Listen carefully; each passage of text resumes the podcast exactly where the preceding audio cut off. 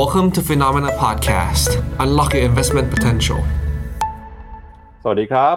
สวัสดีครับ คุณเข้าสู่รายการข่าวเช้า Morning Brief นะครับ สรุปข่าวสำคัญเพื่อไม่ให้คุณพลาดทุกโอกาสการลงทุน ทั้งในช่องทาง YouTube Facebook TikTok แล้วก็ใน Clubhouse ด้วยนะครับ วันศุกร์ที่ 24 พฤศจิกายนครับ วัน Good Friday นะครับ มาเจอกับเรา 2 คน ผมปั๊บจิรติขันติพะโลและพี่แบงค์ชัยนนท์รักการชนันท์ครับ สวัสดีครับพี่แบงค์ครับ สวัสดีครับครับครับ ครับ ก็วันนี้นะครับ ตลาดหุ้นสหรัฐหยุดทำการไปครับหยุดตั้งแต่เมื่อวานนี้วันที่ 24เอ่อวันที่ 23 นะครับ วันพฤหัสวัน Thanksgiving แล้วก็วันนี้นะครับก็จะหยุดมีการซื้อขายเพียงแค่ครึ่งวันเท่านั้น ก็ช่วงนี้เป็นช่วงเทศกาลการจับจ่ายให้สอยการซื้อสินค้าลดราคาของชาวอเมริกันนะครับ หลายๆ คนเนี่ยก็ได้เริ่มเห็นโปรโมชั่นเห็นเอ่อสินค้าลดราคาต่างๆ ในโลกออนไลน์แล้วนะครับ ไม่แน่ใจว่าพี่แบงค์มีแผนจะซื้ออะไรในช่วงนี้หรือเปล่าครับเพิ่งโดนสิบเอ็ดสิบเอ็ดไปฮะ ไม่มันตอนนี้ไม่ฮะ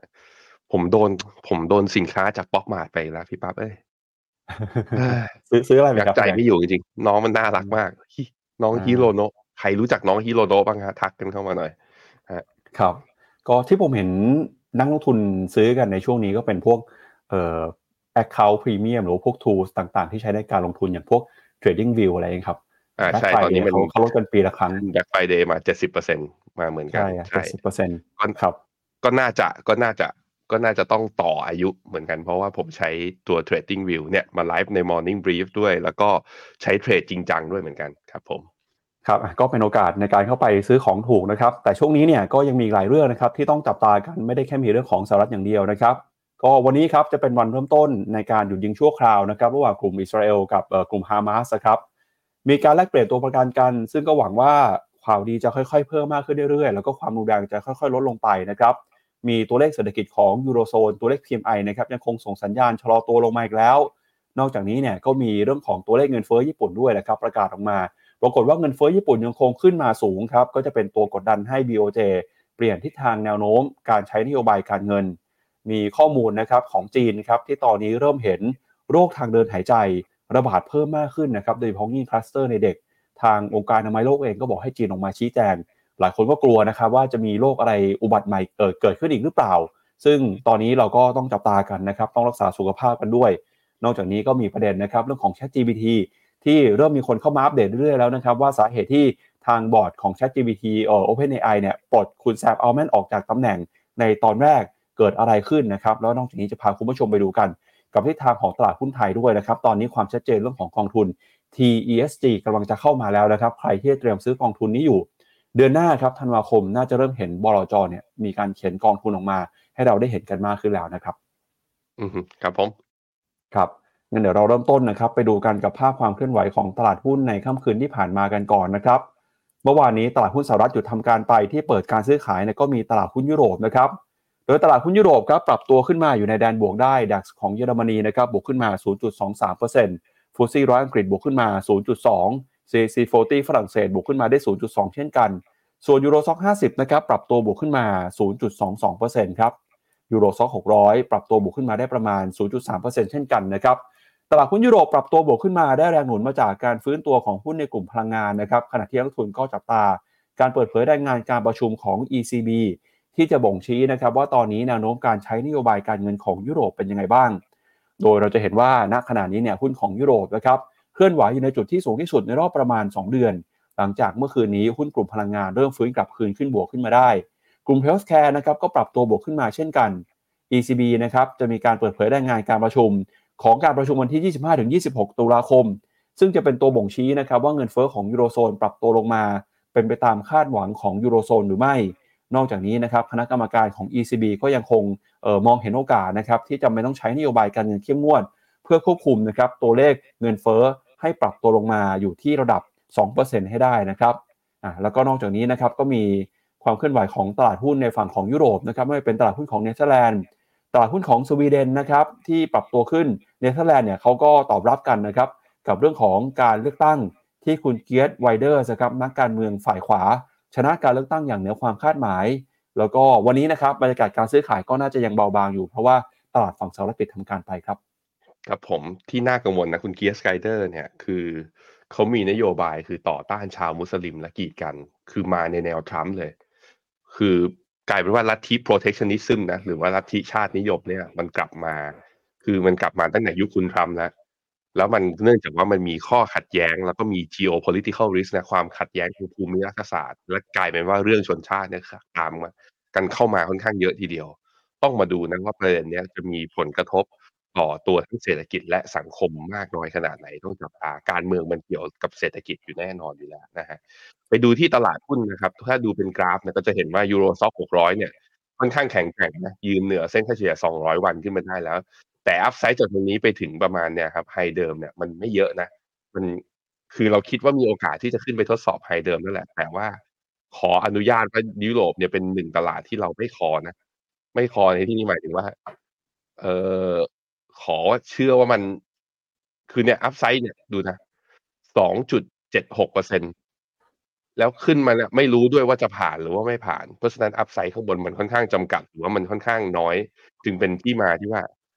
ถือได้จะซื้อได้สัญญาณทางเทคนิคดูโอเค แต่ upside ข้างบนค่อนข้างจำกัด ขอระมัดระวังดีกว่าครับ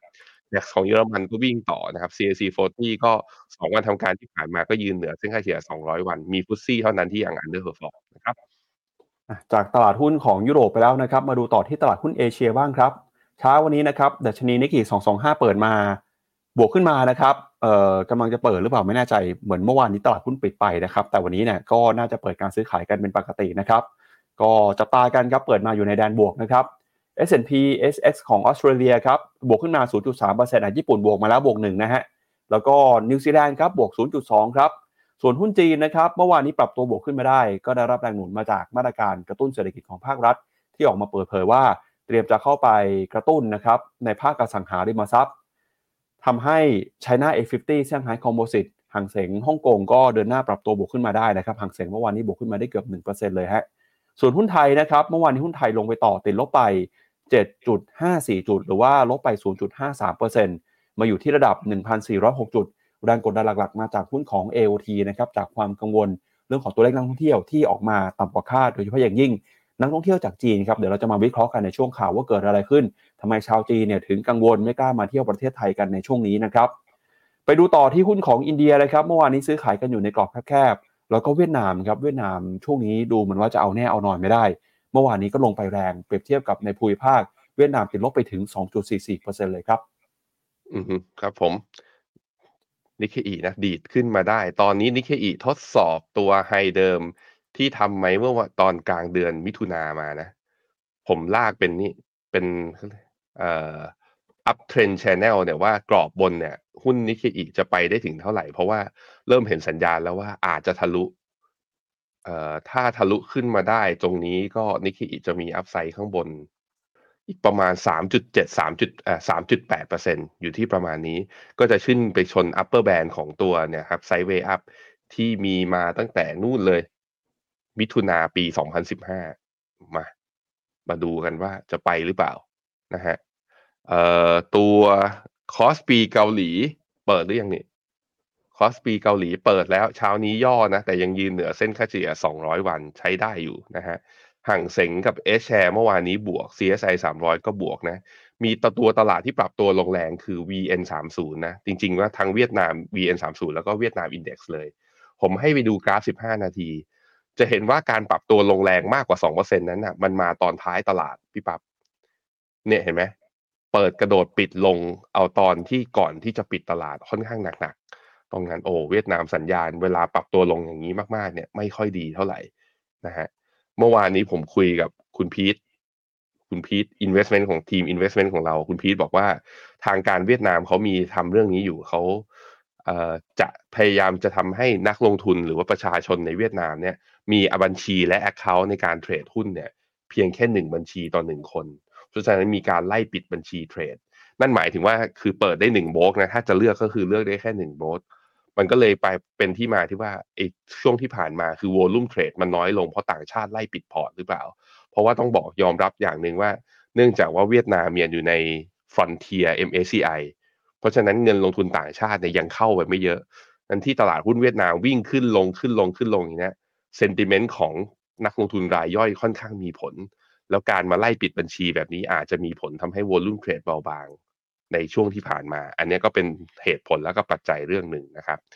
ในขณะที่เซตอินเด็กนะครับ เมื่อวานนี้ก็ยังอยู่ในทางลงนะ แต่ยังดีหน่อยก็คือยังไม่ต่ำกว่าเส้นค่าเฉลี่ย 20 วัน ตอนนี้เส้นค่าเฉลี่ย 20 วันอยู่ที่ 4,000 1,404 เมื่อวานนี้ลงไปจุดต่ำสุดของเมื่อวานนี้คือ 1,400 ท่วน แล้วก็ดีดขึ้นมาจากจุดต่ำสุดขึ้นมาประมาณ 6 จุด เลยติดลบเพียงแค่ 7.5 จุดเท่านั้นหรือว่าประมาณลบประมาณครึ่งเปอร์เซ็นต์เช้านี้ถ้าดูจากตลาดเอเชียที่พอจะฟื้นได้ผมคิดว่าหุ้นไทยน่าจะเริ่มมีแรงรีบาวขึ้นมา แต่ว่าสัญญาณว่าถ้าจะเข้าหุ้นไทยจริง ๆ ต้องให้ยืนเหนือ 1,430 ให้ได้ก่อน ถึงจะเห็นสัญญาณว่าหุ้นไทยอยากจะกลับตัวจริง ถ้าไม่อย่างนั้นยังเหนื่อยอยู่นะครับ ครับไปดูต่อนะครับที่ทิศทางความเคลื่อนไหวของราคาสินค้าโภคภัณฑ์หน่อยครับ ราคาทองคำนะครับ วันนี้เคลื่อนไหวไม่เปลี่ยนแปลงสักเท่าไหร่จากวันทำการก่อนหน้านะครับ โดยราคาทองคำในต่างประเทศซื้อขายกันอยู่ที่ 1,994 ดอลลาร์ต่อทรอยออนซ์ครับแม้ว่าช่วงนี้เนี่ยดอลลาร์จะอ่อนค่าเออบอลยูจะมีการปรับตัวลดลงมาก็ตามนะครับ แต่บรรยากาศการซื้อขายก็เงียบเหงา เพราะว่าตลาด COMEX ในสหรัฐอเมริกาก็หยุดทำการซื้อขายไปในช่วงของวัน Thanksgiving นะครับ ส่วนทิศทางของราคาน้ำมันครับราคาน้ำมันดิบในตลาดโลก เมื่อคืนนี้เนี่ยราคาก็เคลื่อนไหวอยู่ในกรอบแคบๆ แต่แรงกดดันเนี่ยเกิดขึ้นมาก่อนหน้านี้แล้วนะครับหลังจากที่มีประเด็นว่ากลุ่ม o p e ปกเริ่มมีความคิดเห็นที่แตกต่างกันทำให้ไม่สามารถเริ่มต้นการประชุม o p e ป Plus วันที่ 24-25 ได้นะครับก็เลื่อนไปเป็นวันที่ 30 พฤศจิกายนนี้แทน พอมีความเห็นไม่ลงรอยกันเนี่ยตลาดก็กังวลนะครับว่าบรรดาสมาชิกจะแห่ออกมาผลิตน้ำมันเพิ่มขึ้น ซึ่งก็ไม่เป็นผลดีนะครับต่อราคาน้ำมันทำให้ช่วงเช้านี้ครับราคาน้ำมันดิบ WTI ซื้อขายอยู่ที่ 76 ดอลลาร์ ราคาน้ำมันเบรนท์นะครับ 81 ดอลลาร์ต่อแบเรลครับครับผม ก็อย่างที่เห็นนั่นแหละก็คือว่าผมคิดว่าอาอุเจอปัญหาไง อาจจะเสี่ยงเข้า recession พออาจจะเสี่ยงเข้า recession ก็ตัวเองก็คงจะไม่อยากจะลดกำลังการเออแบบว่า ไม่อยากจะลดกำลังการผลิตไปอีก หรืออาจจะแบบว่าทำยังไงก็ได้ให้ตัว GDP ของตัวเองกลับมา แต่ว่าข้างในที่ประชุมโอเปกอาจจะเสียงแตกเรื่องนี้ เมื่อกี้ปั๊บบอกว่าจะเลื่อนการประชุมไปเป็นวันที่สามสิบผมดูข่าวล่าสุดตอนนี้คือ แล้วจะเป็นการประชุมแบบไม่เจอหน้ากันด้วยนะ เป็นซูมมิ팅สงสัยจะเดือดอยู่นะ คือเจอหน้ากลัวไม่ได้ออกจากห้องประชุมหรือยังไงก็ว่ากันไป แต่ถ้าดูจากราคาน้ำมันเนี่ยยังต่ำกว่าเส้นค่าเฉลี่ย200 ทั้งตัว WTI แล้วก็ทั้ง Brent นี่ค่อนข้างชัดเจนเพ ราะฉะนั้นก็ยังผมยังมองว่าน้ำมันยังลงไม่สุดนะยังไม่เจอ pattern กลับตัว ในขณะที่ราคาทองนะครับ เมื่อวานนี้อาพาไปดู dollar index ก่อน dollar index เนี่ยลงมาทดสอบที่เส้นค่าเฉลี่ย 200 วันนะหลังจากเนี่ยอ่อนค่ามาอย่างต่อเนื่อง เริ่มกลับมาแข็งค่าเบาๆ ก็เลยทำให้ราคาทองนั้น ยังไม่สามารถผ่าน 2,000 เหรียญกลับขึ้นมาได้อีกรอบหนึ่งแต่ก็จะเห็นว่ามันผ่านเนี่ยฟิโบนัชชี61.8ขึ้นมาแล้วยืนเหนือเส้นค่าเฉลี่ยทุกเส้น แล้วก็ ล่าสุดตอนนี้ก็ได้ buy signal จาก MACD ด้วย นั้นทองก็ยังผมยังมองว่ามีโอกาสขึ้นไปต่อ แต่ว่าก็ต้องดูที่ดอลลาร์ครับว่าค่าเงินดอลลาร์ต้องอ่อนค่าต่ำกว่า เส้นค่าเฉลี่ย 200 ด้วยเช่นเดียวกันนะครับ ครับ ก็วันนี้เราไม่มีตลาดหุ้นสหรัฐนะครับ เพราะว่าตลาดหุ้นสหรัฐปิดไปก็อาจจะเงียบเหงาซบเซาสักหน่อย ก็เลยเข้ามาในช่วงข่าว ให้คุณผู้ชมได้ติดตามกันเลยนะครับว่าในค่ำคืนที่ผ่านมามีประเด็นมีอะไรที่เกิดขึ้นบ้างนะครับ พาคุณผู้ชมไปที่สหรัฐอเมริกาครับช่วงวันนี้เนี่ยเราน่าจะเริ่มเห็นนะครับการออกมาเฉลิมฉลองเทศกาลเอ่อ Black Friday กันนะครับวันนี้ยังเป็น Thanksgiving อยู่นะฮะคืนนี้เนี่ยเขาก็จะกินข้าวกินอาหารเฉลิมฉลอง แล้วก็กินไก่งวงกันด้วยนะครับจะพาคุณผู้ชมไปดูหน่อยว่า Thanksgiving เอ่อแล้วก็ Black Friday เนี่ยมีความสำคัญต่อเศรษฐกิจของสหรัฐอย่างไรนะครับ ก็ตั้งแต่วันนี้นะครับตามเวลาของสหรัฐก็คือยังเป็นวันที่ 23 พฤศจิกายนอยู่นะครับ ชาวอเมริกันทั่วประเทศก็มีการเฉลิมฉลองวันขอบคุณพระเจ้านะครับ ซึ่งจะเป็นการเฉลิมฉลองในวันพฤหัสบดีที่ 4 ของเดือนพฤศจิกายนทุกปีครับ Thanksgiving เนี่ยก็ถือเป็นวันที่คนอเมริกันรำลึกขอบคุณพระผู้เป็นเจ้าที่ช่วยให้ผู้พยพมาตั้งรกรากในอเมริกาชุดแรกนะครับ สามารถรอดชีวิตมาได้เมื่อเกือบ 400 ปีมาแล้วครับก็วัฒนธรรมการเฉลิมฉลองของชาวอเมริกันนะครับ ทาง VOA ก็บอกว่าแม่บ้านเนี่ยก็จะอบไก่งวง แล้วก็มีการใส่ เครื่องในนะครับ เครื่องปรุงต่างๆ ซึ่งประกอบไปด้วยขนมปังเป็นลูกเต๋าหั่นเล็ก ๆ มีเห็ดมีขึ้นฉ่ายฝรั่งหอมใหญ่เครื่องเทศ แล้วก็มีมันอบนะครับมีซอสแครนเบอร์รี่ของหวานเนี่ยก็จะมีพวกพายฟักทองพายแอปเปิลนะครับสมาพันธ์ไก่งวงแห่งชาติบอกว่าประมาณ 88%ของชาวอเมริกันนะครับจะมีไก่งวงเป็นมื้ออาหารในเทศกาลวันขอบคุณพระเจ้า โดยเมื่อประมาณปี 2 ปีที่ผ่านมาเนี่ยไก่งวงนะครับในการเฉลิมฉลองเทศกาล Thanksgiving มี การขายหรือว่ามียอดขายเนี่ยพุ่งขึ้นไปทะลุ 40-50 ล้านตัวเลยทีเดียว นอกจากนี้นะครับชาวอเมริกันเวลาพูดถึงเทศกาลของคุณพระเจ้าเนี่ยก็มักจะนึกถึงนะครับเทศกาลสินค้าที่จะตามมาในวันศุกร์ก็คือ Black Friday แล้วก็มีวันจันทร์นะครับก็จะเป็น Cyber Monday นะครับนอกจากนี้เนี่ยก็จะมีการเฉลิมฉลองขบวนพาเหรดของห้างสรรพสินค้าอย่างเมซี่นะครับเขาเดินพาเหรดกันมา 97 ปีแล้วครับงานขบวนพาเหรดเนี่ยก็จะจัดขึ้นที่มหานครนิวยอร์กนะครับ มีลูกโป่ง มีบอลลูน เป็นตัวตุ๊กตา แล้วก็มีผู้ร่วมขบวนเป็นจำนวนมากเลยครับสำหรับ Black Friday ปีนี้เป็นยังไงบ้างนะครับ ก็หลายคนให้ความหวังครับว่าปีนี้เศรษฐกิจสหรัฐจะกลับมาคึกคักนะครับ ธุรกิจค้าปลีกต่างๆ ก็จะลดแลกแจกแถมกันครับสำหรับปีนี้นะครับเศรษฐกิจของประเทศอาจจะอยู่ในภาวะที่ยากลำบากสักหน่อยเพราะว่าผู้บริโภคอาจจะมีความกังวลเรื่องของเศรษฐกิจที่อยู่ในอนาคต มีการจับจ่ายใช้สอยน้อยลงนะครับทำให้เทศกาลวันขอบคุณพระเจ้าในปีนี้ยอดขายเนี่ยอาจจะ ชะลอตัวลงมานะครับตามมุมมองของสำนักข่าวต่างประเทศครับ ในปีที่ผ่านๆมาครับนักช้อปปิ้งชาวอเมริกันนะครับมักจะไม่ค่อยกังวลกันกับเรื่องของเศรษฐกิจเท่าไหร่นัก แต่จากผลสำรวจในปีนี้เนี่ยก็บอกว่าหลายคนเริ่มกังวลมากขึ้นนะครับ จะเห็นได้จากตัวเลขตลาดแรงงานที่มีอัตราว่างงานเพิ่มขึ้นนะครับ ค่าแรงแม้ว่าจะเพิ่มขึ้นแต่เงินเฟ้อก็ยังเพิ่มขึ้นด้วย แล้วก็มีราคาสินค้าบางรายการเนี่ยยังเดินหน้าปรับตัวนะครับไม่ว่าเป็นเนื้อสัตว์ ค่าเช่าบ้านก็ยังคงสูงกว่าเมื่อระดับ 3 ปีก่อน นอกจากนี้นะครับผู้บริโภคก็เริ่มกังวลนะครับจากตัวเลขเงินฝากที่ลดลง แล้วก็ตัวเลขหนี้บัตรเครดิตที่เพิ่มขึ้นนะครับรายงานข่าวระบุว่าบรรดานักช็อปนะครับเริ่มจะลดการใช้จ่ายตั้งแต่เดือนตุลาคมที่ผ่านมา ส่งผลทำให้นะครับตัวเลขค้าปลีกที่รายงานติดต่อกันเนี่ยนะครับขยายตัว 6 6 เดือนติดต่อกันตอนนี้ก็เริ่มชะงักลงไปบ้างแล้ว ข้อมูลรายงานประจำไตรมาสล่าสุดของบริษัทค้าปลีกชั้นนำนะครับไม่ว่าเป็น Walmart Best Buy ก็แสดงให้เห็นว่าบรรดาผู้บริโภคนะครับ ก็ตัดสินใจชะลอการจับจ่ายให้สอยลดประหยัดเงินกันมากขึ้น โดยข้อมูลของสมาพันธ์ธุรกิจค้าปลีกแห่งชาติสหรัฐนะครับ ซึ่งเป็นองค์กรค้าปลีกที่ใหญ่ที่สุดก็บอกว่า นักช็อปนะครับน่าจะมีการควักเงินซื้อของในปีนี้ ในระดับที่สูงกว่าปีที่แล้ว แต่ตราการใช้จ่ายจะชะลอตัวเนื่องจากความไม่แน่นอนทางเศรษฐกิจ โดยคาดว่ายอดขายในสหรัฐตลอดช่วงสิ้นปีนะครับจะขยายตัวอยู่ที่ประมาณ 3-4%ตั้งแต่เดือนพฤศจิกายนจนถึงเดือนธันวาคม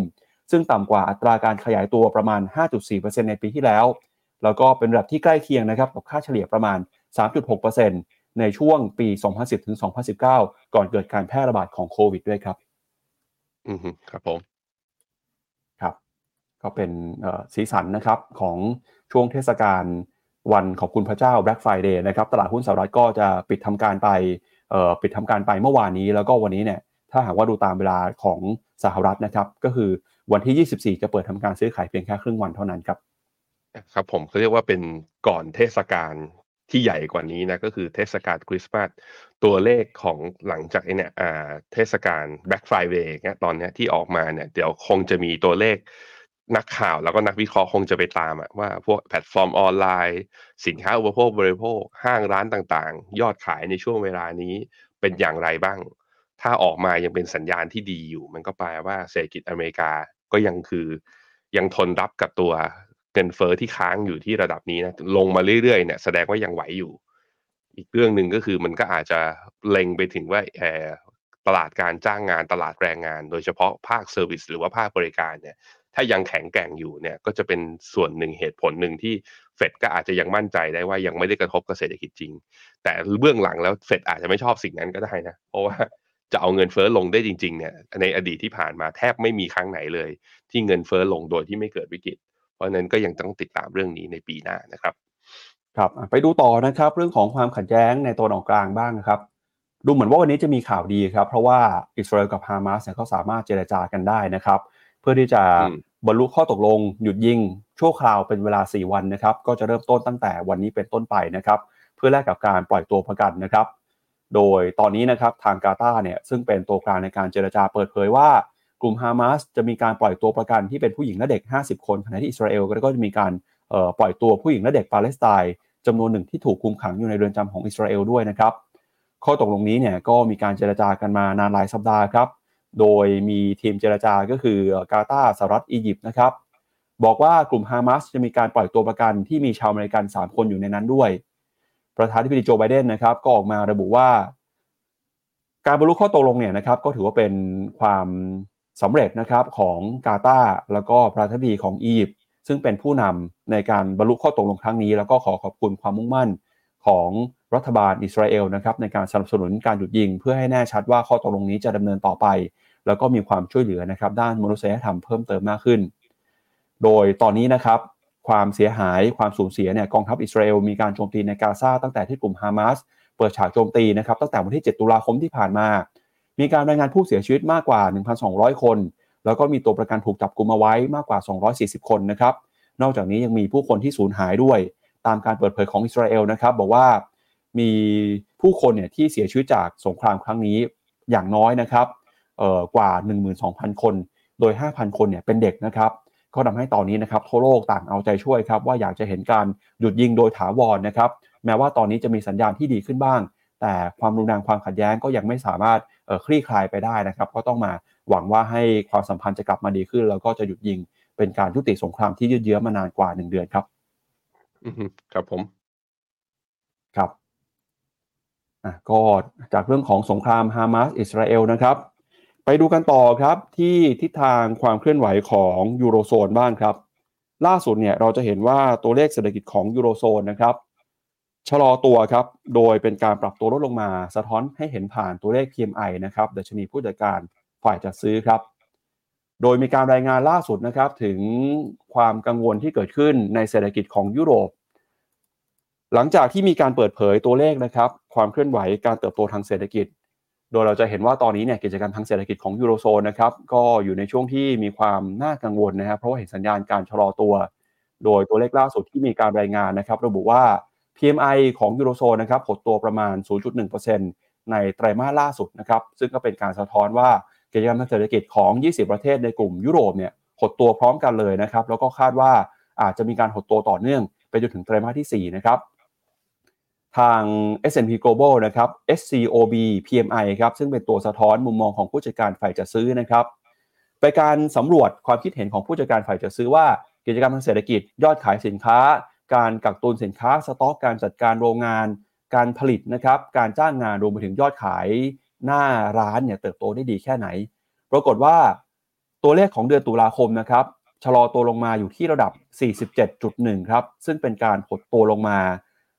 ต่ำที่สุดนะครับในรอบประมาณ 3 ปีครับแล้วก็เป็นการปรับตัวลงมาที่ทำให้หลายคนกังวลนะครับ เพราะว่าก็ลดลงมาอยู่ที่ใกล้เคียงกับที่ตลาดคาดประมาณ 46-47 จุดนะครับความกังวลตอนนี้เนี่ยก็สะท้อนให้เห็นนะครับจากเรื่องของยอดขายที่ซบเซา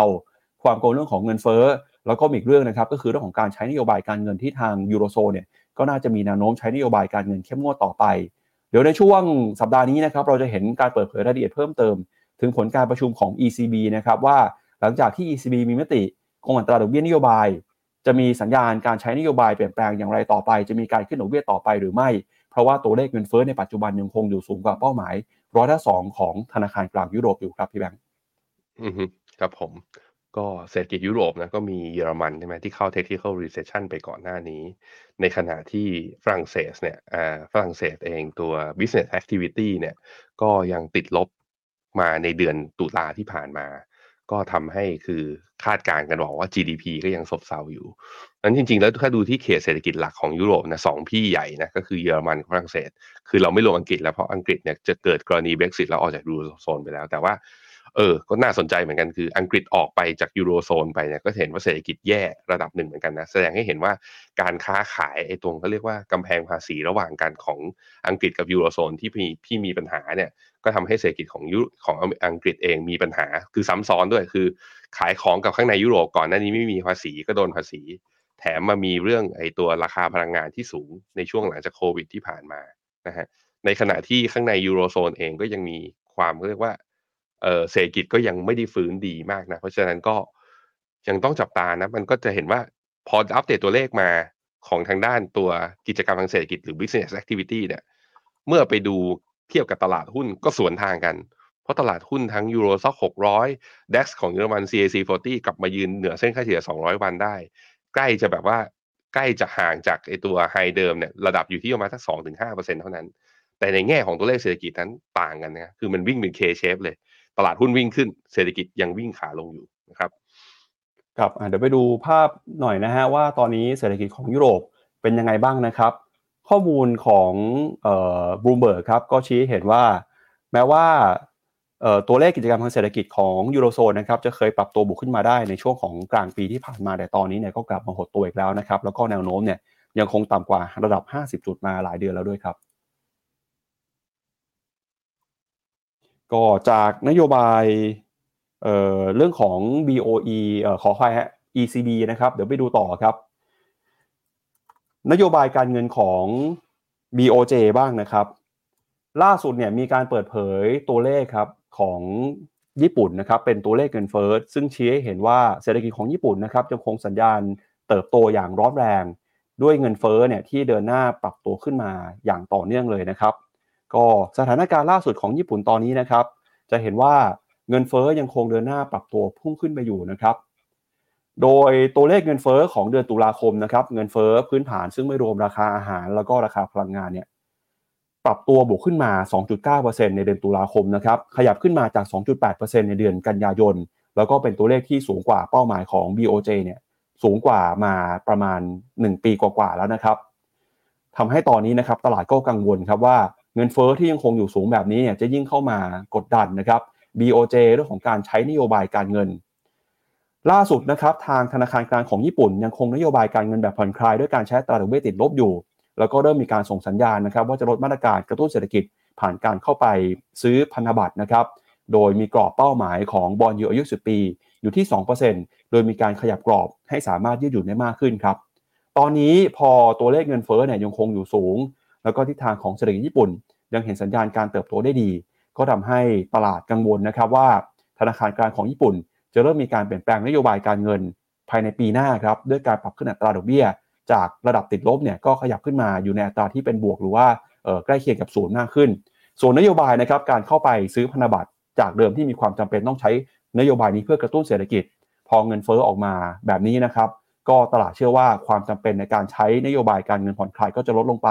การกระตุ้นเศรษฐกิจก็จะหายไปด้วย แล้วก็ตอนนี้นะครับค่าเงินเยนก็มีการอ่อนค่ามาทำจุดที่ต่ำที่สุดในรอบประมาณ 33 ปี เมื่อเทียบกับค่าเงินดอลลาร์สหรัฐก็มีแนวโน้มเช่นกันนะครับว่าธนาคารกลางของญี่ปุ่นก็จะเข้ามาแทรกแซงซึ่งหากว่าค่าเงินเยนแข็งค่าขึ้นมาเนี่ยก็จะได้รับผลกระทบนะครับกับหุ้นในกลุ่มส่งออก เนื่องจากจะนำให้เม็ดเงินนะครับหรือว่ามูลค่าที่ได้มาจากการส่งออกสินค้าเนี่ยเมื่อแปลงกลับมาเป็นเงินเยนก็จะมีมูลค่าลดลงไปด้วยนะครับ อันนี้ก็เป็นสิ่งที่ตลาดจับตากันจาก การเปลี่ยนแปลงเศรษฐกิจของญี่ปุ่นที่ถือว่าเติบโตขึ้นมาอย่างร้อนแรงทำให้ตลาดหุ้นก็ปรับตัวขึ้นมาได้อย่างสดใสในช่วงนี้ครับครับผมครับงั้นเดี๋ยวเราไปดูกันหน่อยนะฮะว่าตัวเลขเศรษฐกิจของญี่ปุ่นนะครับตอนนี้เป็นยังไงบ้างแล้วก็มีอะไรที่ต้องติดตามกันต่อนะครับพาไปดู CPI ครับเงินเฟอ้อของญี่ปุ่นในรอบนี้นะครับพี่แบงค์ครับผมตัว CPI หรือว่าเงินเฟอ้อนะถ้าตัวเป็นเส้นสีเขียวเนี่ยก็คือว่า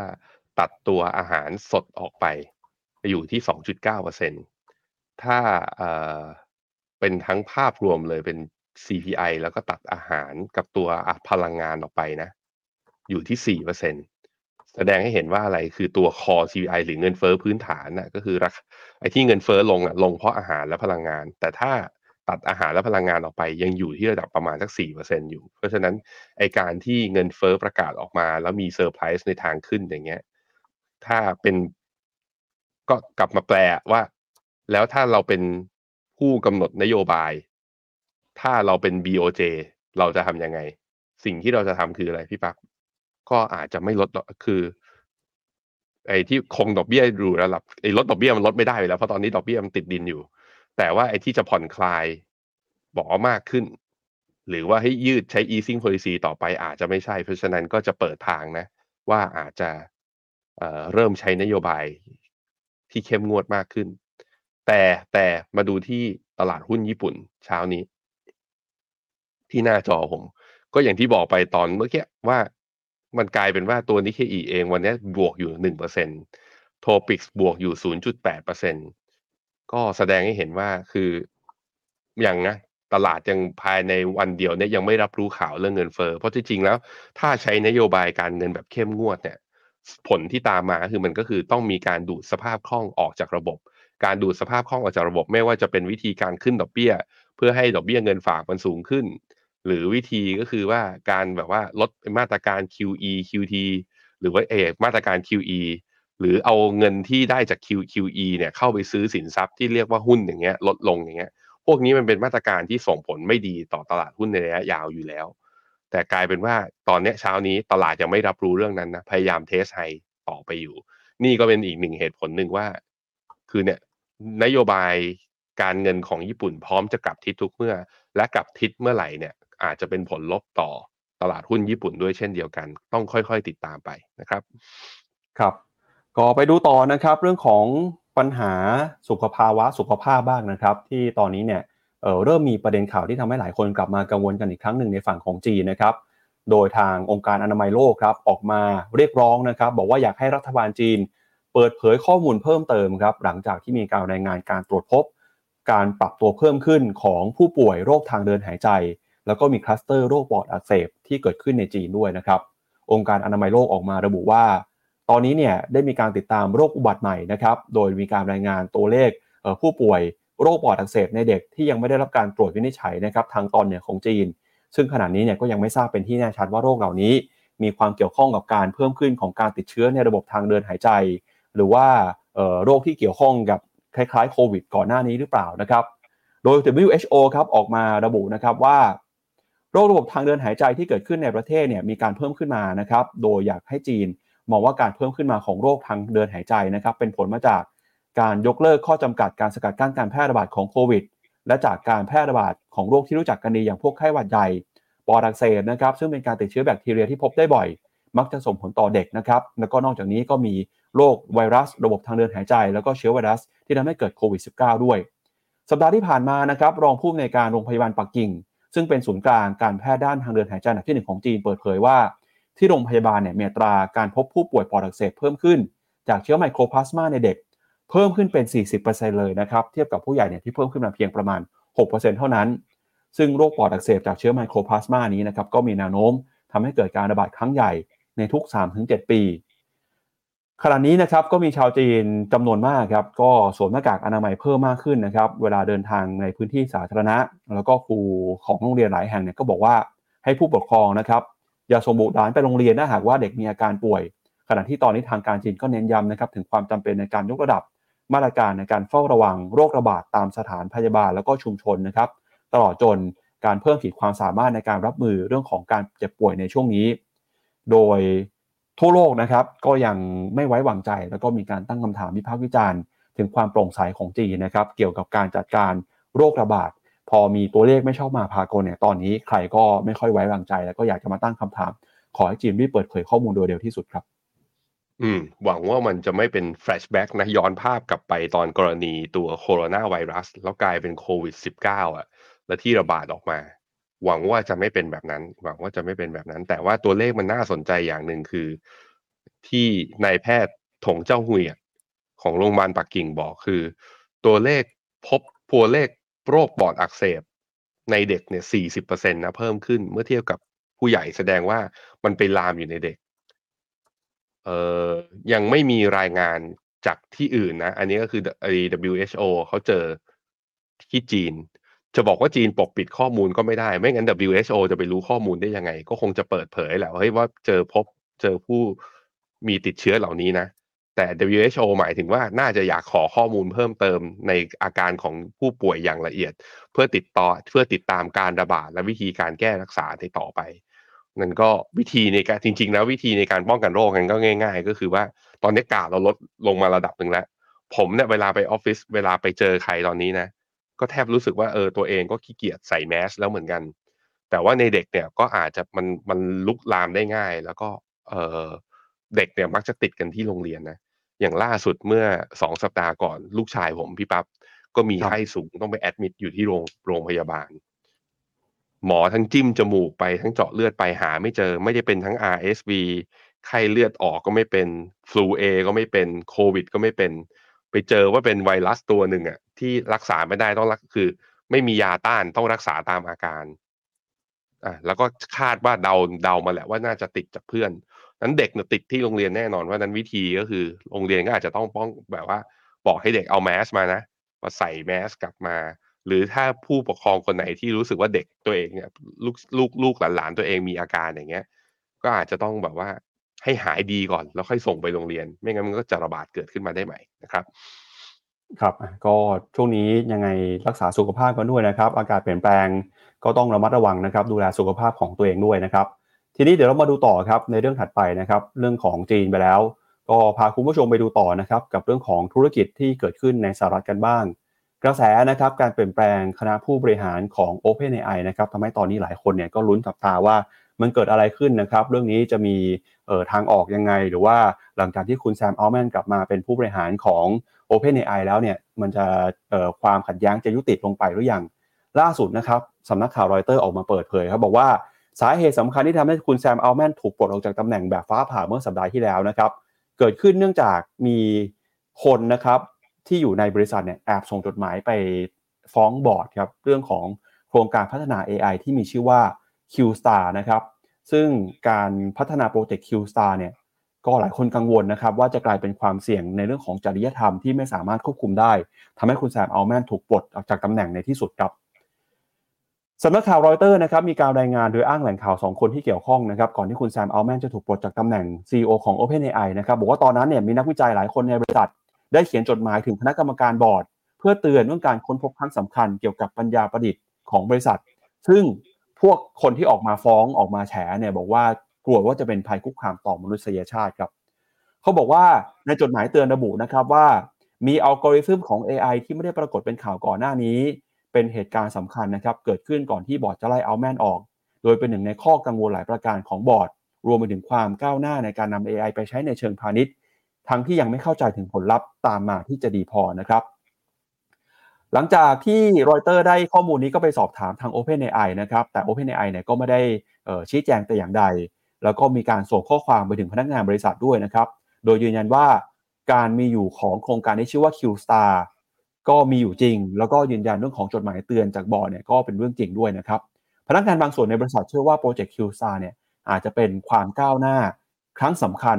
ในการแสวงหาปัญญาประดิษฐ์ทั่วไปนะครับ ซึ่งทาง OpenAI ก็ให้นิยามว่า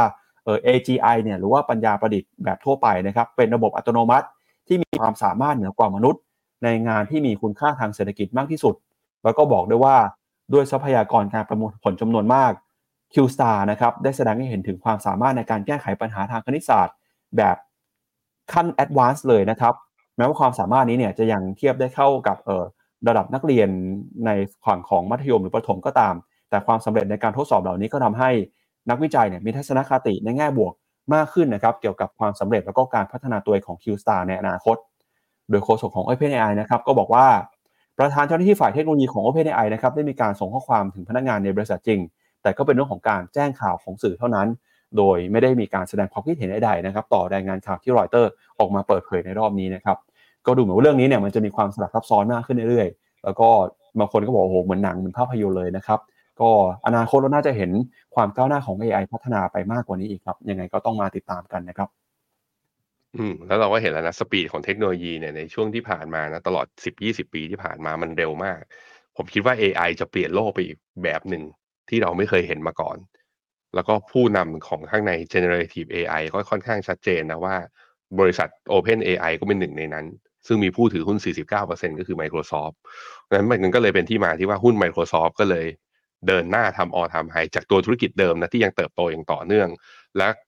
นักลงทุนเนี่ยก็เชื่อมั่นว่าอ่าตัว Microsoft เองอะจะ adopt เอา AI เนี่ยเข้ามาอยู่ในตัวในแง่ของการขายสินค้าและบริการของเขาได้มากขึ้นด้วยเช่นเดียวกันทั้นตอนนี้เป็นยุคทองของใครที่วิ่งเข้าสู่ AI อย่างแท้จริง ผู้ที่ได้ประโยชน์คือ Magnificent Seven นะเจ็ดนางฟ้าวิ่งไปแล้ว ผมเชื่อว่ามันไม่ได้วิ่งแค่เจ็ดนางฟ้าแน่นอน คนอื่นๆ จะมีโอกาสวิ่งตามมา แต่ก็ต้องมองในมุมหนึ่งว่าเทคโนโลยีเนี่ยผมคิดคล้ายๆ กับคุณเคที่วูดก็คือว่ามันทำให้เกิดเขาเรียกว่ามันเป็นแรงกดดันที่ทำให้เงินเฟ้อลดลงด้วยเทคโนโลยีมันเข้ามาเนี่ย มันมาทดแทนอะไร มันมาทดแทนสิ่งใดที่ช้าแล้วทำให้เร็วขึ้น สิ่งใดที่คุณภาพห่วยทำให้คุณภาพดีขึ้นถูกไหมสิ่งใดที่แพงทำให้คุณทำให้ราคามันถูกลง เพราะฉะนั้น AI มันทำมันอาจจะไม่ได้เพิ่มยอดขาย แต่มันอาจจะทำให้ประสิทธิภาพในการทำงานนั้นดีขึ้น อาจจะทำให้ต้นทุนที่ถูกลง เพราะฉะนั้นมันก็เลยเป็นที่มาที่ว่า AI จึงเป็นแรงกดดันด้าน disinflation หรือว่าแรงกดดันทำให้เงินเฟ้อนั้นมีโอกาสที่จะเบาลงได้เพราะนั้นมันก็เป็นเหตุผลเหตุผลหนึ่งที่อย่างคุณเคที่วูดเอง หรือนักวิเคราะห์หลาย ๆสำนักนักเศรษฐศาสตร์หลาย ๆ คน ที่เป็นสายอีกฝั่งหนึ่งนะเขาก็เชื่อว่าแรงกดดันเงินเฟ้อจะหายไปเมื่อเทคโนโลยีปรับตัวเข้ามา เพราะฉะนั้นอาจจะไม่จำเป็นก็ได้ที่เงินเฟ้อลงต้องเกิด recession ทุกครั้ง ครั้งนี้อาจจะต่างจากครั้งอื่นนะครับ ครับก็เจ็ดนางฟ้านะครับ Magnificent Seven ครับหุ้นตัวใหญ่ของสหรัฐอเมริกาเจ็ดตัว หนึ่งในนั้นก็มีหุ้นของ Apple ด้วยนะครับ ช่วงที่ผ่านมาเนี่ย Apple ก็พยายามจะผลักดันยอดขายด้วยการออกสมาร์ทโฟน ออกสินค้ารุ่นใหม่นะครับ ซึ่งเราก็จะเริ่มเห็นสัญญาณการฟื้นตัวที่ดีขึ้นครับ รายงานล่าสุดของ Counterpoint นะครับซึ่งเป็นหน่วยงานในการรวบรวมข้อมูลที่เกี่ยวข้องกับยอดขายสมาร์ทโฟน ออกมาระบุครับว่า ในช่วง 2 ปีที่ผ่านมาเนี่ยตลาดสมาร์ทโฟนของโลกนะครับหดตัวลงมาอย่างต่อเนื่องคือยอดขายเนี่ยค่อยๆ ปรับตัวลดลงมา แต่เดือนตุลาคมที่ผ่านมาเนี่ยถือว่าเป็นครั้งแรกเลยนะครับในรอบ 27 เดือนครับที่ยอดขายสมาร์ทโฟนทั่วโลก ปรับตัวฟื้นขึ้นมาได้ โดยปรับตัวบวกขึ้นมาได้ถึง 5%เลยทีเดียวครับ ยอดขายที่ฟื้นตัวขึ้นมาในรอบนี้นะครับก็ได้แรงหนุนมาจากตลาดในฝั่งของ emerging market นะครับแล้วก็การฟื้นตัวนะครับยอดขายของ Huawei ที่ออกสินค้าใหม่ในจีน แล้วก็การเปิดตัว Apple iPhone 15 นะครับในช่วงของเดือนกันยายนที่ผ่านมาด้วยทำให้ตอนนี้นะครับยอดขายโทรศัพท์มือถือทั่วโลก ปรับตัวขึ้นมา 5%ในเดือนที่แล้ว โดย emerging market นะครับที่มียอดขายมือถือเติบโตได้ดี ก็มีในตะวันออกกลางแอฟริกา อินเดียนะครับขณะที่ประเทศในฝั่งของ develop market เนี่ยก็มียอดการใช้งานเเพิ่มขึ้นแต่ก็ยังน้อยกว่าฝั่งของ emerging market นะครับโดยหัวเว่ยครับถือว่าเป็นหนึ่งในสมาร์ทโฟนที่มียอดขายดีที่สุดนะครับในจีนในไตรมาสที่ 3 ที่ผ่านมา หลังจากที่ออกมือถือรุ่นใหม่คือหัวเว่ยเมด60 Pro นะครับในเดือนกันยายน นอกจากนี้เนี่ยเดือนตุลาคมนะครับก็ถือเป็นเดือนที่มียอดขายสมาร์ทโฟนเติบโตขึ้นมาสูงสุดนะครับนับตั้งแต่เดือนมกราคมปี 2022 ครับ ถ้าไปดู Market Share ของตลาดมือถือทั่วโลกนะครับในไตรมาสที่ 3 จะพบว่า ตอนนี้คนที่มียอดขาย Market Share สูงที่สุดในโลกอันดับที่ 1 คือ Samsung ครับมียอดขายอยู่ที่ประมาณ 20%ตามมาด้วย Apple นะครับ 16% Xiaomi มี Market Share 12% Oppo 10%แล้วก็ Vivo มี Market Share ทั่วโลกอยู่ที่ประมาณ 8%นะครับนักวิเคราะห์ก็คาดว่ายอดขายนี้เนี่ยจะยังคงเติบโตได้ในไตรมาสที่ 4 แต่แล้วก็ตามนะครับก็ต้องบอกว่า Apple เนี่ยน่าจะเหนื่อย เพราะว่าตอนนี้โทรศัพท์มือถือจีนะครับเขาก็พัฒนากันอย่างรวดเร็ว มีฟังก์ชันมีประสิทธิภาพมากมาย ในราคาที่ถูกลงด้วยทำให้ในช่วงของเทศกาล 11 เดือน 11 ที่ผ่านมานะครับ Apple ครับยอดขายเนี่ยแพ้นะครับ สมาร์ทโฟนของหัวเว่ยแล้วก็เสี่ยวมี่นะครับ โดยจะเห็นว่า 11 เดือน 11 ที่ผ่านมานะครับมีการเปิดเผยข้อมูลยอดขาย ยอดขายของหัวเว่ยเนี่ยโต 66%เสี่ยวมี่นะครับโต 28%ขณะที่ยอดขายของ Apple ในจีนหดตัวลงไป 4%นะครับ ถ้าดูภาพรวมตลาดมือถือในจีนเนี่ยจะเห็นว่าเออ Apple เปิดตัวมือถือรุ่นใหม่มานะครับ ราคาเนี่ยโอ้โหแข่งกันไม่ได้เลยครับ มือถือสมาร์ทโฟนของจีน ราคาถูกกว่าเยอะนะครับทำให้ตอนนี้ถ้าหากว่าจะเข้าไปขยายตลาดในจีน Apple อาจจะต้องทำอะไรสักอย่างหนึ่งนะครับแล้วก็หัวเว่ยเสี่ยวมี่เนี่ยกำลังพัฒนาเทคโนโลยีขึ้นมา ถือว่าน่ากลัวนะครับ เพราะว่าเทคโนโลยีเนี่ยทันสมัยมากในราคาที่จับต้องได้ แล้วก็มีราคาที่ถูกกว่า iPhone เยอะเลยครับอือฮึครับผม ราคาแอปไอราคาหุ้น Apple นะ จุดสูงสุดของรอบเนี่ยเมื่อคือเมื่อวันที่หนึ่งสิงหาที่ผ่านมา ราคาตอนนั้นนะขึ้นไป จำจุดสูงสุดที่หนึ่งร้อยเก้าสิบหกจุดเจ็ดสามเหรียญ ตอนนี้หนึ่งร้อยเก้าสิบเอ็ดก็เหลืออีกประมาณสักห้าเหรียญ ก็จะตีขึ้น all time high ด้วยเช่นเดียวกัน ผมคิดอ่าหลังจากที่เนี่ยลงมาอย่างต่อเนื่องการดีด rebound ขึ้นมา ส่วนหนึ่งก็มาจากยอดขายตัว iPhone 15 แล้วผมคิดว่าตลาดน่าจะไปหวังไปหวังต่อจากไอตัวแว่น Vision Pro นะ ที่เปิดตัวมาก่อนเมื่อไตรมาสสามที่ผ่านมา เขาก็บอกว่าน่าจะมีการเปิดตัวและขายจริงในไตรมาสหนึ่งปีหน้า ตัวนี้เนี่ยจะเห็นว่าราคาเนี่ยจากที่เราเราเคยอัปเดตแล้วเปิดราคามาหลักแสนนะคือถ้ามันสมมติว่าเชฟนะแล้วเปลี่ยนแล้วทำให้โลกของยุค VR เนี่ยมันเกิดขึ้นได้ หลาย ๆ คนทำแล้วไม่สำเร็จนะ ทั้งตัว Face ไอเมตาเมตาของ Facebook เองก็ทำแว่น VR ออกมา ยอดขายก็ไม่ได้ถล่มทลาย ไม่ได้เปลี่ยนแปลง ไม่ได้เกิดไอ้ mass adoption ตัว PlayStation ใช่ไหมก็ออกแว่น VR หลาย ๆ ค่ายออกมา แต่มันกลายเป็นแกจ็ตเฉย มันไม่ได้สามารถเปลี่ยนพฤติกรรมคนในหมู่มากได้ ตัวผมเองอะก็ค่อนข้างมีความแบบว่า ตื่นเต้นแล้วก็เอาใจช่วย ระดับหนึ่งว่าเฮ้ย VR เนี่ยมันจะมาเปลี่ยนโลกจริงไหมแต่ถามว่าจะซื้อไหมเนี่ย ราคามันก็แพงจริงอะแล้วด้วยเศรษฐกิจแบบนี้เนี่ยด้วยภาวะการลงทุนแบบนี้ พอร์ตปีนี้ก็บวกก็บวกไม่ได้เยอะไอตัวที่ลบอยู่ก็ยังลบอยู่อย่างต่อเนื่อง แล้วปีหน้าก็มันเห็นค่อนข้างชัดว่าเศรษฐกิจและการลงทุนมันไม่ได้สดใสขนาดนั้น คือหมายว่า มันลงทุนได้บางตลาด แต่มันไม่ได้หมายถึงปลาเป้าแล้วมันทุกตลาดมันจะวิ่งขึ้น มันก็เลยเป็นที่มาว่าเราต้องจับจ่ายใช้สอยอะไรก็แล้วแต่นะโดยเฉพาะสินค้าพวกแกจิตเนี่ยต้องระมัดระวังหน่อยแล้วกัน อย่าควักเงินเยอะเกินไปเดี๋ยวปีหน้าเหนื่อยนะฮะครับไปดูคอมเมนต์คุณผู้ชมหน่อยฮะแล้วเดี๋ยวไปดูข่าวในประเทศกันนะครับทำไมคนจีนไม่ยอมมาเที่ยวไทยในช่วงนี้เกิดอะไรขึ้นนะมีคนไปดูบอกว่ามีหนังอยู่ 2 เรื่องที่ฉายมาในจีนเนี่ยทำให้คนจีนมีทัศนคติที่ไม่ดีต่อประเทศไทย หนัง2เรื่องนี้ทำไมมันมีอิมแพกมากขนาดนั้นนะครับ เดี๋ยวรอสักครู่หนึ่งเดี๋ยวชวนพี่แบงค์ไปอ่านคอมเมนต์หน่อยฮะอะได้ครับ สวัสดีนะครับ คุณอุฟุฟวย คุณโจโจ้ คุณลูกสาวคนเล็กของตระกูลจิน คุณสมชัย คุณวรสิทธิ์ คุณกุ๊กไก่สวัสดีครับ คุณแวนดี้ คุณอีเก้ คุณบุปผา คุณกรุง คุณทรงศักดิ์ คุณไอเลิฟเกนชิน คุณวีวินบอกเวียดนามลงมาแรงยังมีมุมมองที่ดีอยู่ไหม outlook ระยะยาวดีครับ ระยะสั้นคือพอมันต่ำกว่าเส้นค่าเฉลี่ย200 วันก็รอหน่อยนะครับ คุณ CK สวัสดีครับ คุณ CA สวัสดีครับ โอ้ย สวัสดีไม่ไหวแล้วฮะคุณลูกสาวคนเล็กถามว่าฮิโรโนะเวอร์ชันไหนผมซื้อ V3 มานะครับ บอกชอบตัวที่มีหมีอยู่บนคอ ใช่ใช่ใช่เอ่อหุ้นมิ้นน่าสนใจไหม เดี๋ยวไปดูข่าวสุดท้ายกัน ที่มันน่ากังวลคือหุ้น AOT ทำไมปรับฐานแรงขนาดนี้นะต้องมันก็เลยอาจจะหมายถึงหุ้นท่องเที่ยวในภาพรวมด้วยต้องระวังนะครับ เงินบาทอ่อนหลุดสามสิบห้าจุดสามแล้วจะไปต่อได้ไกลไหมเอาไปดูเงินบาทกันครับทุกคนที่หน้าจอผมนะ จะใช้ว่าคือจริงๆ ถ้าดูจากกราฟเดย์อะตรงนี้มันไม่ได้มีแนวรับแนวต้านใด ๆ ทั้งสิ้นด้วยซ้ำนะครับ แนวระแนวต้านจริงๆ ข้างบนอยู่ที่สามสิบห้าจุดห้าซึ่งตรงกับฟิบนัชชีห้าสิบเปอร์เซ็นพอดี แล้วก็ตรงนี้มีเส้นค่าเฉลี่ยหนึ่งร้อยวันรออยู่ เอ่อมีโอกาสที่จะอ่อนเข้ารอบอ่อน ซึ่งหมายถึงว่าตลาดหุ้นอาจจะอยู่ในรอบปรับฐานนะ ล่าสุดก็ MACD เนี่ยกำลังจะตัดขึ้นมาใกล้ๆ จะกลายเป็น buy signal ก็คือมีโอกาสที่จะกลับทิศกลับขึ้นมาอ่อนค่าได้อีก แต่ยังไงก็แล้วแต่จะกลับไปเป็นเทรนด์ว่าอ่อนได้ยาวๆ หรือเปล่าผมให้ดูอันนี้ ให้ดูนี่ให้มันทะลุดาวเทนหนึ่งขึ้นมาให้ชัดก่อน ก็แปลว่าจะอ่อนจริง แต่ถ้าขึ้นมาแล้วชนแล้วไม่ผ่านก็แปลว่ามันแค่เด้ง มันแค่เด้งอ่อนค่าเพื่อเตรียมแข่งค่าต่อ ซึ่งผมเอาตรงนะ ผมบอกยากจริงๆว่า ต่างชาติเขาคิดยังไงอยู่เนี่ย เท่าที่คุยมาคือเขาก็ยังงงๆนะกับมาตรการ digital wallet เนี่ยตกลงแล้วมันส่งผลดีหรือส่งผลเสีย เพราะว่าเสียง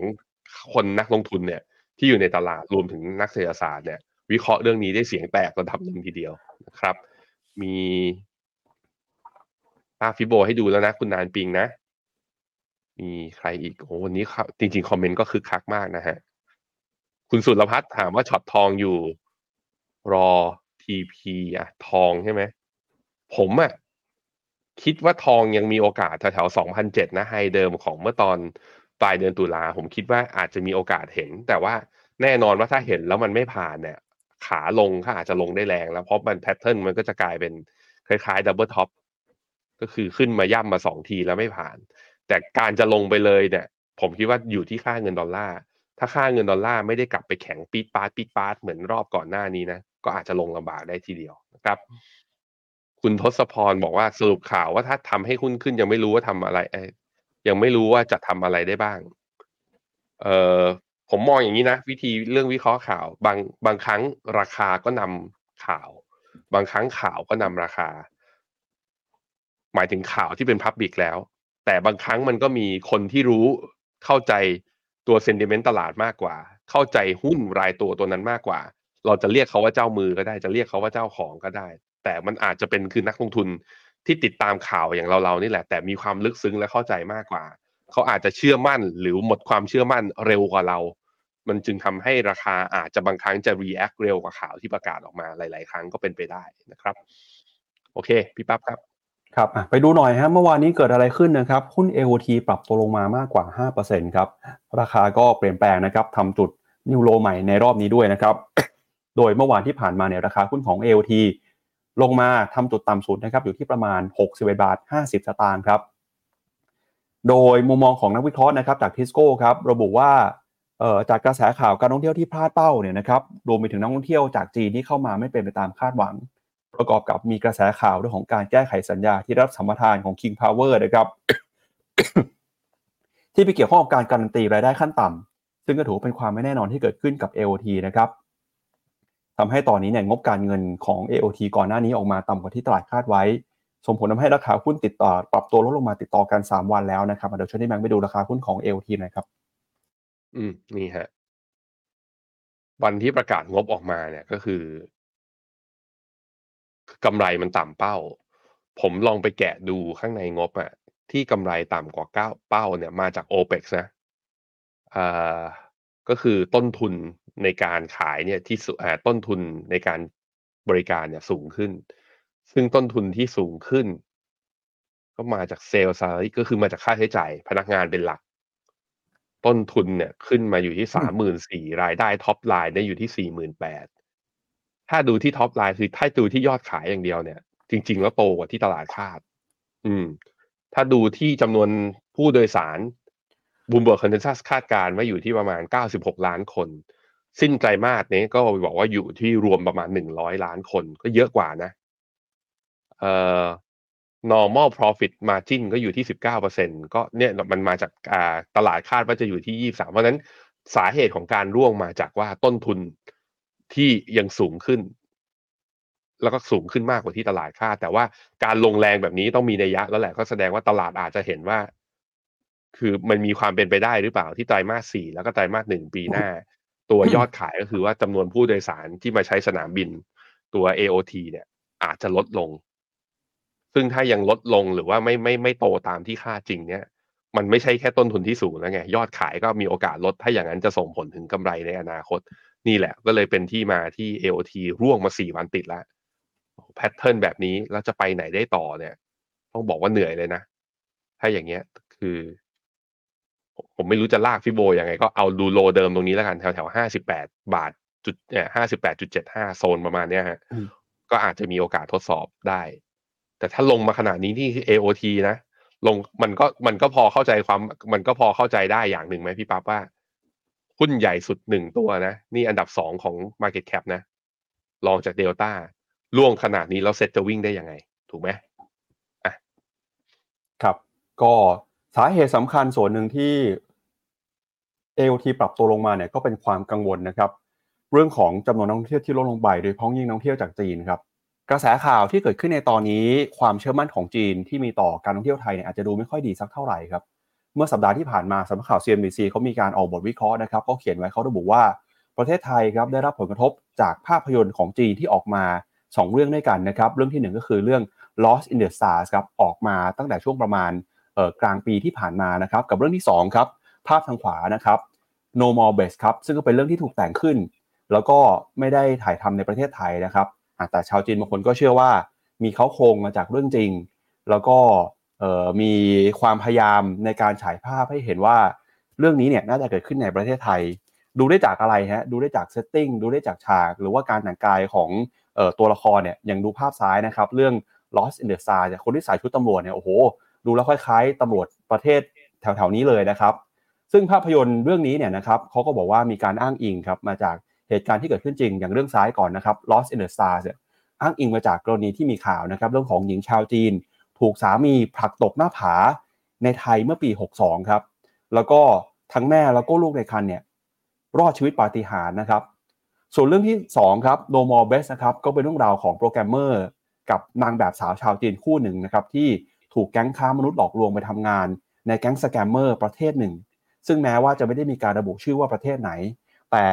ภาพภาพฉากอุปกรณ์ต่างๆเนี่ยก็ทำให้หลายคนเชื่อว่าน่าจะมีความเกี่ยวข้องหรือว่ามีมุมมองที่สื่อมาถึงประเทศไทยนะครับ โดยหน่วยงานขององค์การสหประชาชาติเนี่ยประเมินว่ามีการหลอกลวงคนนับแสนให้เข้าไปทำงานเกี่ยวกับแก๊งสแกมเมอร์นะครับ ซึ่งส่วนใหญ่เนี่ยก็จะอยู่ในบริเวณพรมแดนนอกประเทศไทย ทั้งในกัมพูชาลาวเวียดนามเอ่อลาวเมียนมานะครับแล้วก็บ่อยครั้งเนี่ยอยู่ในเขตพัฒนาเศรษฐกิจพิเศษ เนื่องจากมีการบังคับใช้กฎหมายในพื้นที่เหล่านี้น้อย เพื่อความคล่องตัวในการดึงดูดการลงทุน จึงมีสแกมเมอร์นะครับมีปัญหายาเสพติดค้าสัตว์ป่าแล้วก็ค้ามนุษย์ด้วย ขณะที่เหยื่อของขบวนการเหล่านี้ส่วนใหญ่ก็มาจากเอเชียใต้แล้วก็เอเชียตะวันออกเฉียงใต้ รวมไปถึงจีนไต้หวันแล้วก็อเมริกานะครับพอมีภาพแบบนี้เกิดขึ้นมาเนี่ยชาวจีนจำนวนหนึ่งก็เลยมีความไม่เชื่อมั่นนะครับต่อการท่องเที่ยวในบ้านเราอะย้อนหลังกลับไปนะครับก่อนหน้านี้ช่วงที่การท่องเที่ยวไทยบูมมากๆจากจีนเนี่ยถ้าใครจำมาได้ก่อนหน้านี้ก็มาจากหนังของจีนเหมือนกันครับที่ชาวจีนจำนวนมากมาเที่ยวไทย พอมารอบนี้เนี่ยหนังออกมาไม่ค่อยดี ความ ความคิดนะครับ หรือว่าทัศนคติของจีนก็กระทบไปด้วยครับพี่แบงค์อืมจริงๆ หนังเรื่องนี้มันถ่ายทำเสร็จแล้วก็ฉายตั้งแต่นู่นปะกลางปีนนคแล้รัวบปะสักพักหนึ่งแล้วใช่ไหมกลางปีใช่ไหมอ่าก็ก็น่าจะเป็นแบบว่าอาการอธิบายเหตุผลที่เกิดขึ้นในอดีตที่ผ่านมา เพราะฉะนั้นมันก็หลายเรื่องเนอะจีนเองก็คือเศรษฐกิจเขาก็ไม่ดีด้วย คนก็เลยออกมาเที่ยวน้อยใช่ไหมครับสองก็คือเรื่องภาพลักษณ์ ที่เกิดจากเนี่ยพลังซอฟต์พาวอันเนี้ยซอฟต์พาวเวอร์จริงๆเลยแต่เป็นนกาทีฟซอฟต์พาวเวอร์นะอย่างที่สามผมก็คิดว่าอาจจะเรื่องคือ คือมันอาจจะผสมผสมกับเหตุการณ์ที่เกิดที่พารากอนก่อนหน้านี้ด้วยก็ทำให้แบบว่า แล้วมีชาวจีนเสียชีวิตไงมันก็เลยทำให้คนจีนก็อาจจะมองว่าในช่วงนี้รอรอไปก่อนแล้วกันรอให้ซาก่อน แต่ผมว่าก็มีโอกาสนะคือ ถ้ารัฐบาลกลับมากระตุ้นกลับมาโปรโมทแล้วก็คือพอเนี่ย พอเรื่องเหล่านี้มันเบาบางลง เศรษฐกิจจีนมีดีมีความเชื่อมั่นมากขึ้น จริง ๆ คนจีนเที่ยวไทยเขาชอบอยู่แล้ว เพราะว่าลักษณะอาหารการกินภูสภาพภูมิประเทศ การเดินทางการอะไรคือมันเรียกว่ามันมีความใกล้เคียง แล้วก็มันก็ไม่ได้ไกลจากเขามากนะในขณะที่ราคาก็ไม่ได้แพงเพราะฉะนั้นผมคิดว่าปีหน้าก็ยังมีลุ้นที่ชาวจีนจะกลับมาได้นะครับเพราะฉะนั้น AOT ที่ราคาหุ้นทำนิวโลเนี่ยร่วงติดต่อกันมา 3-4 วันเนี้ย ผมคิดว่าถ้าลงมาอีกก็เป็นโอกาสในการเข้าลงทุนระยะยาวนะครับ ครับไปดูหน่อยฮะแล้วคนจีนเขาไปเที่ยวไหนกันในช่วงนี้นะครับ อันดับที่หนึ่งก็คือสิงคโปร์ครับสัดส่วนเนี่ยสูงที่สุดเลยประมาณ 18%ยุโรป 15%นะครับตามมาด้วยเกาหลีใต้ มาเลเซีย ออสเตรเลีย ส่วนไทยกับญี่ปุ่นเนี่ยอันดับร่วงลงมาเลยนะครับ เพราะว่าความกังวลเรื่องของความเชื่อมั่น อย่างญี่ปุ่นเองเนี่ยก็ไปเเสียความเชื่อมั่นจากกรณีที่มีการปล่อยน้ำเสียที่ฟุกุชิมะนะครับชาวจีนหลายคนก็ไม่พอใจ แล้วก็ไปดูหน่อยฮะแนวโน้มตัวเลขการท่องเที่ยวของไทยนะครับ ก็ปัจจุบันนะครับการท่องเที่ยวเนี่ยยังคงเห็นสัญญาณเติบโต แต่ก็ต้องบอกว่าตัวเลขนี้เป็นตัวเลขที่ต่ำกว่าที่นักวิเคราะห์หรือว่าตลาดเคยคาดการเอาไว้นะครับทั้งนักท่องเที่ยวจากยุโรปมาเลเซีย รัสเซีย อินเดีย ญี่ปุ่นรวมไปถึงเกาหลีแล้วก็จีนด้วยครับครับผมคือถ้าเทียบแบบว่าก่อนที่เราจะเกิดโควิดนะเทรนด์น่ะณปีนี้เราควรจะเห็นนักท่องเที่ยวเนี่ยเออ อยู่ที่ประมาณสักสี่ล้านสี่ล้านนี่น่าจะต่อเดือนถูกไหมพี่ปั๊บครับ เออ แต่ตอนนี้อยู่ที่ประมาณสักสองล้านสองก็ห่างกันประมาณครึ่งหนึ่งทีเดียว จากไอตัวเส้น regression เดิมก่อนก่อนโควิดนะครับเพราะนั้นก็เรายังมีงานจำนวนมากนะมีงานใหญ่เลยก็คือต้องทำให้นักท่องเที่ยวกลับมาให้ได้เพราะบ้านเราเนี่ย ถ้าท่องเที่ยวฟื้นเมื่อไหร่เศรษฐกิจเราฟื้นตามด้วยจริง ๆ นะครับ ครับอะไปดูกันต่อนะครับ มุมมองของตลาดที่มีต่อหุ้น AOT นะครับแม้ว่า ราคาจะปรับตัวลงมาเนี่ยแต่ตลาดก็ยังคงมีความเชื่อมั่นนะครับ นักวิเคราะห์ส่วนใหญ่นะครับ Bloomberg consensus 19 รายให้คำแนะนำซื้อครับ ราคาปัจจุบันนะครับ 62 บาท ราคาเป้าหมายของนักวิเคราะห์ค่ากลางอยู่ที่ 79 บาทนะครับ ราคาปัจจุบันก็มี upside ประมาณ 27%จากราคา AOT นะตอนนี้ครับ ครับผม ครับ ไปดูต่ออีกหนึ่งเรื่องนะครับ เรื่องนี้จะกลายเป็นความหวังที่ทำให้ตลาดหุ้นไทยฟื้นตัวกลับขึ้นมาได้หรือเปล่า ก็คือกองทุนไทย ESG นะครับ ซึ่งตอนนี้เนี่ยเราเริ่มเห็นข่าวว่า บลจต่างๆนะครับเตรียมจะจดทะเบียนจัดตั้งกองทุน TESG แล้วนะครับโดยคาดว่ามูลค่าเนี่ยจะอยู่ในระดับ 5,000 ถึง 10,000 ล้านบาทเลยทีเดียว โดยตอนนี้นะครับทางบลจต่างๆ ก็เร่งนะครับเข็นให้กองทุน TSG ออกมาให้เร็วที่สุดนะครับหลังจากที่คอนมอนะครับมีมติเห็นชอบมาตรการภาษีนะครับในช่วงของวันอังคารที่ผ่านมา ทางกรตเนี่ยก็ออกมารับนะครับบอกว่ากรตจะนำหลักเกณฑ์ เพื่อให้กองทุน TSG นะครับประกาศ โดยคาดว่า จะมีการนำหลักเกณฑ์นะครับรับรอง TSG ประกาศในราชกิจจานุเบกษา ช่วงต้นเดือนธันวาคม โดยระหว่างนี้กรอตอก็จะเปิดให้บลจนะครับสามารถส่งร่างเอกสารจัดตั้งกองทุน ให้พิจารณาได้ล่วงหน้า หลังจากที่มีผลบังคับใช้กรอตอก็จะสามารถอนุญาตนะครับให้มีการจัดตั้งกองทุนได้ทันทีเลยครับ โดยมุมมองของผู้บริหารบลจนะครับไม่ว่าจะเป็นนายกสมาคมบริหารจัดการการลงทุนหรือว่า AIMC ครับออกมาบอกนะครับว่า ตอนนี้เนี่ยทางสมาชิกของบลจก็มีการประชุมซักซ้อมเรื่องหลักเกณฑ์ แล้วก็เงื่อนไขในการจัดตั้งกองทุนไทย ESG แล้วนะครับ โดยหลายๆบลจครับก็มีแผนในการตั้งกองทุนให้เร็วที่สุด โดยเบื้องต้นเนี่ยจะมีการจัดตั้งกองทุนมูลค่าอยู่ที่ประมาณ 5,000ถึง10,000 ล้านบาท โดยทางนายกสมาคม AIMC ก็มองว่าการจัดตั้งกองทุนไทย ESG นะครับจะเป็นโอกาสที่ดีของประชาชน ในการบริหารเงินออมประหยัดภาษี แล้วก็เป็นการเปิดโอกาสให้คนไทย เข้ามามีส่วนร่วมนะครับเรื่องของ ESG ด้วยครับ ก็มาดูไทม์ไลน์กันหน่อยนะครับ ล่าสุดนะครับ วันนี้เนี่ยทางกรตจะมีการจัดประชุมซักซ้อมความเข้าใจกับบลจในการยื่นขออนุมัติการจัดตั้งกองทุนรวม แล้วก็ต้นเดือนธันวาคมนะครับ คาดว่าหลักเกณฑ์รองรับกองทุนรวมไทย ESG จะมีผลบังคับใช้ แล้วก็จะมีการอนุมัตินะครับกองทุนรวมด้วย แล้วก็ภายในเดือนธันวาคมครับบลจก็จะมีการเปิดเสนอขายนะครับให้กับนักลงทุนได้สามารถเข้าไปลงทุนเพื่อลดหย่อนภาษีได้ ทันภายในสิ้นปีนี้นะครับ ก็คาดว่าน่าจะอยู่ประมาณสักสัปดาห์ที่ 1 หรือว่าสัปดาห์ที่ 2 เราน่าจะเห็นกองทุน TSG ออกมาเยอะมากขึ้นแล้วครับ ซึ่งเดี๋ยวยังไงเนี่ยติดตามกันนะครับฟิโนเมนาก็จะมีช่วงที่จะมาวิเคราะห์ แล้วก็มานำเสนอนะครับกองทุน TSG ที่บลจต่างๆออกมาให้คุณผู้ชมได้ติดตามรับทราบกันด้วยครับพี่แบงค์อะผมพาไปดูครับเซตเนี่ยมีการจัดตัวเขาเรียกว่า rating นะเขาเรียกว่า set ESG rating เพื่อสร้างโอกาสการลงทุน ให้กับใครที่เป็นแบบว่าเนี่ยสาย environment social แล้วก็ governance นะครับ โดยที่จะแบ่งในตัว set ESG rating เนี่ยจะเข้าไปดูบริษัทจดทะเบียนที่จดทะเบียนในตลาดหลักทรัพย์ แล้วทำการ rating เป็นดูจากสกอร์นะ ถ้าสกอร์ตั้งแต่ 90 ถึง 100 rating ESG ก็จะอยู่ที่ triple A 80 ถึง 89จะอยู่ที่ double A 65 ถึง 79 จะอยู่ที่ A แล้วก็ 50 ถึง 64เนี่ยจะอยู่ที่ triple B ต่ำกว่านี้ก็เรียกว่าต่ำกว่า investment เกรดคล้ายๆกับต่ำกว่า investment grade ก็คือต่ำกว่านี้ก็แปลว่าอาจจะไม่ได้ตัว ESG rating นั่นแหละ ประโยชน์ของการจัดทำนะก็คือเพื่อให้แบบว่ามุ่งพัฒนาปรับปรุงงานด้าน ESG การส่งเสริมด้านนี้นี่ก็ทำให้แคร์สภาวะสิ่งแวดล้อมแคร์สังคม แล้วทำให้มันโปร่งใสและเป็นธรรมมากขึ้นนั่นเองนะฮะอะไปดูฮะ แล้วหุ้นทั้งหมดตอนนี้เป็นยังไงบ้าง ESG rating เนี่ยบริษัทที่ได้รับ Triple A นะมีทั้งหมด 34 บริษัท Double A มีทั้งหมด 70 บริษัท A มี 64 บริษัท แล้วก็ Triple B มีทั้งหมด 25 บริษัท นั้นถ้าดูจากจำนวนบริษัทก็ค่อนข้างมีเยอะในระดับที่เพียงพอที่จะตั้งเป็นกองทุนแบบ ESG แล้วลงทุนในหุ้นล้วนๆอย่างเงี้ย ก็จะสามารถทำได้ เขาบอกว่าเนี่ยมูลค่า Market Cap รวมกันของหุ้นที่ได้รับการจัดอันดับ ESG rating เนี่ยทั้งหมด 13 ล้านล้านบาท หรือคิดเป็น 72% ของตัวดัชนีตัว SET Index ทั้งหมด ข้างในเนี่ยลิงก์ setsustainability.com นะ ก็มีรายชื่อของหุ้นทุกตัวที่ได้เรตติ้งจากตัว ESG ว่าเขาได้เรตติ้งเท่าไหร่ยังไงกันบ้างอย่าง อย่างกรณีอย่าง AOT นะ AOT ที่เราเพิ่งข่าวไปเนี่ย บอกว่าได้อยู่ในภาค Service ได้ ESG rating อยู่ที่ A ถามว่าแล้วทำไมโห AOT market cap ตั้งอันดับสองของตลาดแต่ได้ rating A เครื่องบินใช้อะไรใช้น้ำมัน น้ำมันโลกร้อนไหมอะมันก็จะได้สกอร์ทางทางฝั่ง E ที่อาจจะลดลงมากกว่า อันนี้ก็เป็นข้อมูลที่เราสามารถไปดูเพิ่มเติมได้นะครับครับก็สำหรับช่วงนี้นะครับใครที่วางแผนจะเข้าไปลงทุนหรือว่าซื้อกองทุนนะครับทาง FINNOMENA เนี่ยก็มีโปรโมชั่นมีแคมเปญฟินกับฟินนะครับสามารถเข้าไปกดรับคูปองได้ที่หน้าเว็บไซต์ หรือว่าหน้าแอปพลิเคชันของ FINNOMENA ซึ่งคูปองนี้เนี่ยจะสามารถนำไปใช้ แลกส่วนลดค่าธรรมเนียมในการซื้อกองทุนนะครับ cashback สูงสุดถึง 20,000 บาทเลยทีเดียว ก็เปิดให้รับแล้วนะครับตั้งแต่วันที่ 16 พฤศจิกายนที่ผ่านมา กดรับได้จนถึงวันนี้นะครับ 30 พฤศจิกายน ก็เข้าไปดูข้อมูลได้นะครับที่เว็บไซต์ของ FINNOMENA ครับแล้วก็สำหรับใครที่มองหาโอกาสการลงทุนนะครับนอกจากการลงทุนในหลักทรัพย์ทั่วไปหรือว่าสินทรัพย์ต่างๆ แล้วเนี่ยก็มีสินทรัพย์ทางเลือกนะครับที่อยากจะเชิญชวนคุณผู้ชมมาศึกษาหาความรู้มาดูข้อมูลกัน ก็คือสินทรัพย์ที่เรียกว่า หุ้นกู้ crowdfunding นะครับเป็นประเภท invoice financing ครับ มีโอกาสสร้างผลตอบแทน แล้วก็ระยะเวลาถือครองที่ถือว่าน่าสนใจนะครับ อยากเชิญชวนไปดูข้อมูลหน่อยเมื่อเปรียบเทียบกับหุ้นกู้เอกชนพันธบัตรรัฐบาลหรือว่าเงินฝากประจำแล้วเนี่ยหุ้นกู้ crowdfunding เองก็ถือว่าเป็นหนึ่งสินทรัพย์ใหม่ที่อยากจะให้เข้าไปดูนะครับศึกษาหาความรู้กัน ก็ข้อดีนะครับก็มีผลตอบแทนที่น่าสนใจ ลงทุนก็มี